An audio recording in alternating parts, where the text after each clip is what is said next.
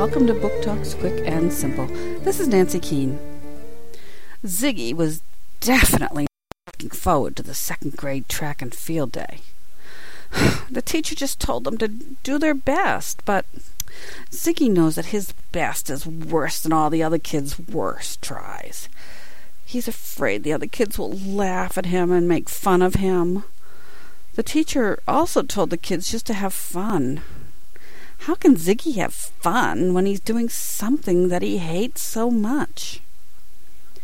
Ziggy's Blue Ribbon Day by Claudia Mills, Farrar Straus and Giroux, 2005.